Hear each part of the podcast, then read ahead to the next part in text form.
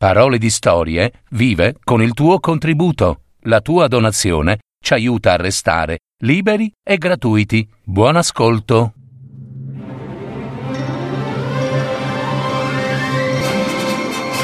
Fiabe, favole, racconti, leggende. Adattamento e messa in voce di Gaetano Marino. www.paroledistorie.net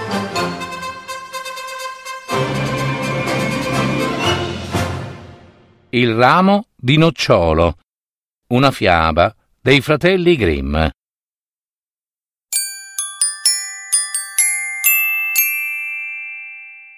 Una sera, mentre il bambino Gesù dormiva sereno e beato nella culla, entrò sua madre e, osservandolo con gioia e tenerezza amorosa, come solo una madre sa fare, e può fare, disse, Dormi ancora, figlio mio, dormi, dormi bene, bene dormi tranquillo ancora, mentre io vado nel bosco a raccogliere un cesto di fragole, così le potrai mangiare quando ti sveglierai, figliuolo.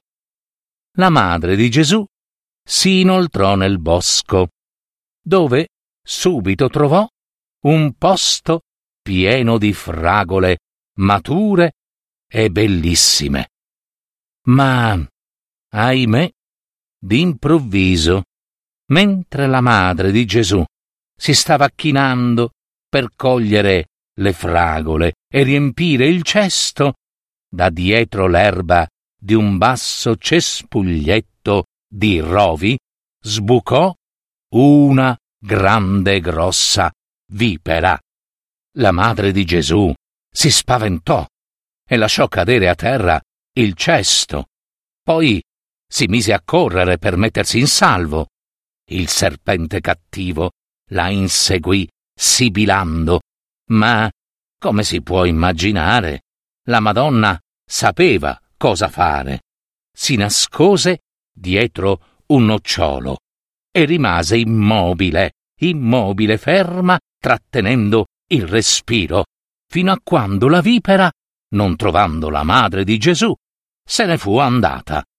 Poi la Madonna colse le fragole e tornata a casa disse Quella pianta di nocciolo mi ha protetta e salvata. Dunque, d'ora in poi, il nocciolo proteggerà gli uomini dai serpenti.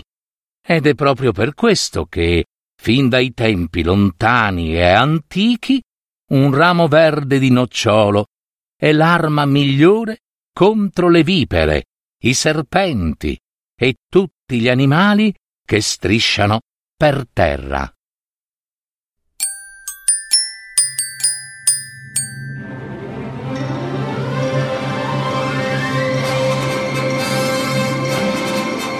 Avete ascoltato Parole di storie, fiabe, favole, racconti, leggende, adattamento e messa in voce di Gaetano Marino.